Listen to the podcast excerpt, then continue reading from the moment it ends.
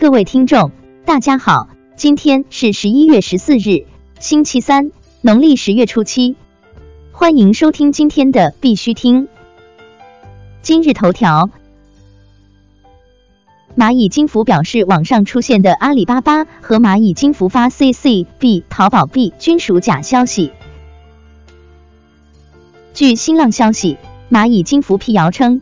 蚂蚁区块链从来不碰虚拟币，我们区块链申请技术专利全球第一，没有一项与 ICO 相关。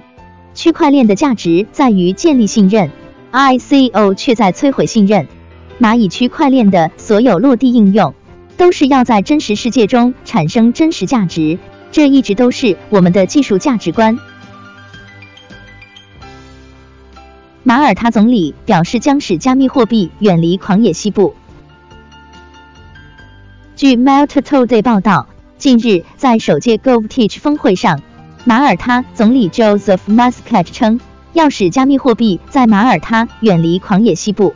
他表示，我们正在制定标准，这些人经历了这些测试，因此他们变得更加合法。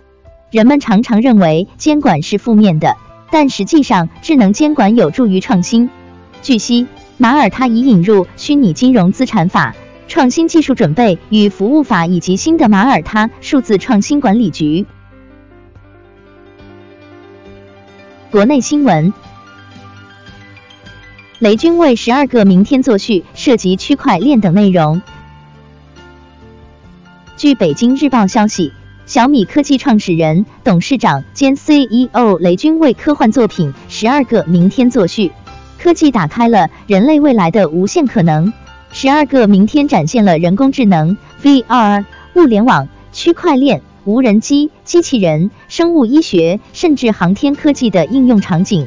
书中的一些设想要变成现实，也许并不会很遥远。北大光华管理学院推出有关区块链领域的付费课程。日前。北京大学光华管理学院推出了首期有关区块链领域的付费课程《前沿应用与价值创造》。授课嘉宾包括北京大学光华管理学院金融系主任、光华区块链实验室主任刘小磊，中国人民银行数字货币研究所所长姚乾，比特大陆 CEO 吴继涵，中国万象控股有限公司副董事长肖峰。北京大学信息科学技术学院教授陈忠等人。广州黄埔区开发区布局区块链产业发展。据中新网消息，广州市黄埔区广州开发区在区块链产业发展上高端布局，大力发展区块链与实体经济相结合的数字经济新业态，不断加速区块链加进程，在区块链加物流链。区块链加金融服务、区块链加社会治理、区块链加知识产权等多个应用场景上已取得显著成效。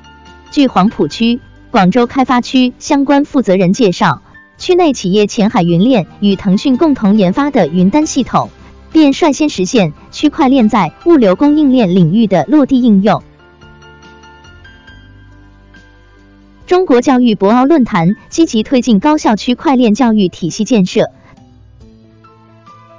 据东北新闻网消息，日前，二零一八中国 IT 教育博鳌论坛区块链教育发展分论坛在博鳌举行。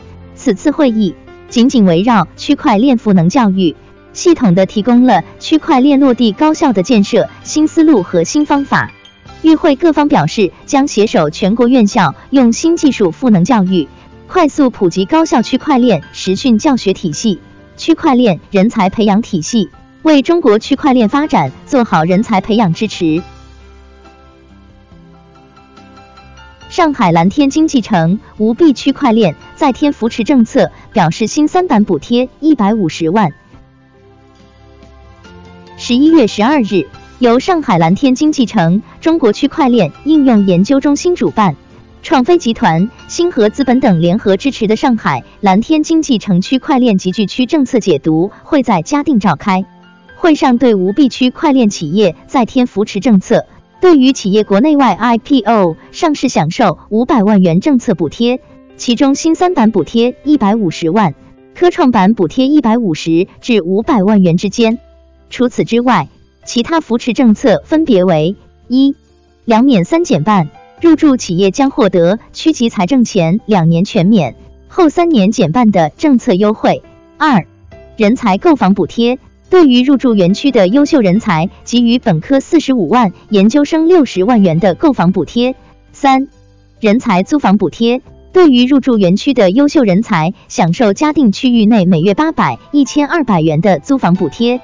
蓝天经济城将直接签约两百套住房，补贴的价格交于企业支配。四、企业租金补贴，对于入驻园区的区块链项目实行两年免租金的优惠政策，首批只对技术开发类企业开放。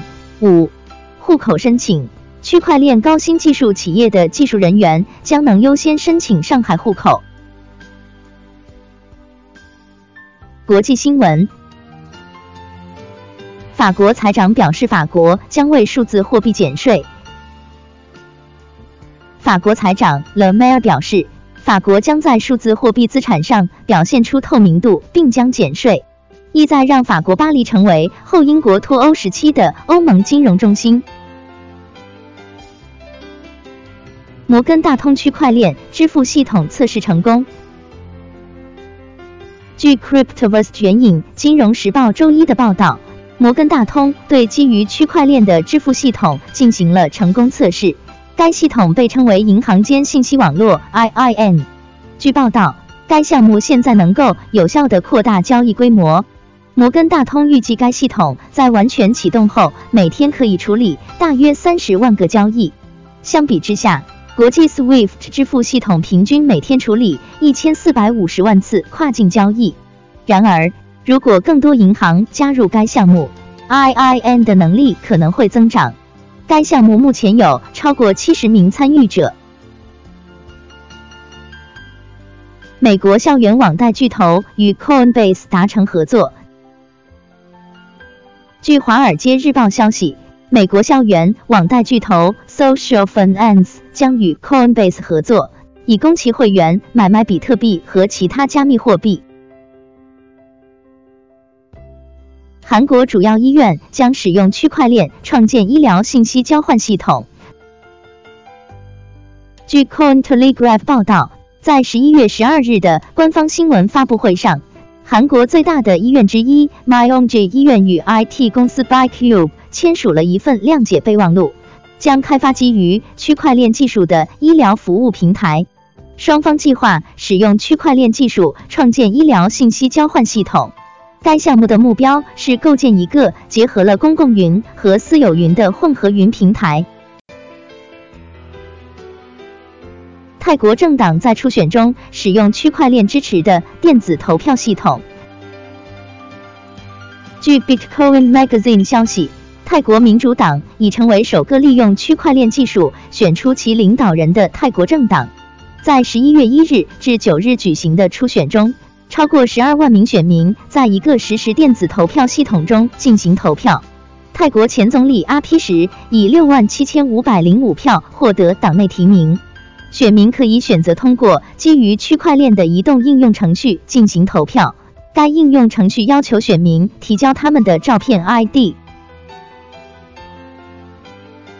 澳大利亚银行试验基于区块链的智能货币用于残疾保险。据 Cointelegraph 消息，澳大利亚联邦银行 CBA 和政府运营的数字创新中心 Data 六幺已经发布了针对澳大利亚国家残疾保险计划的区块链动力智能货币系统的试验结果。投资有风险，入市需谨慎。本资讯不作为投资理财建议。今天的必须听新闻播报就到这里。更多信息，敬请关注我们的微信公众号“必须听”。感谢各位听众的支持，祝大家度过美好的一天，明天见。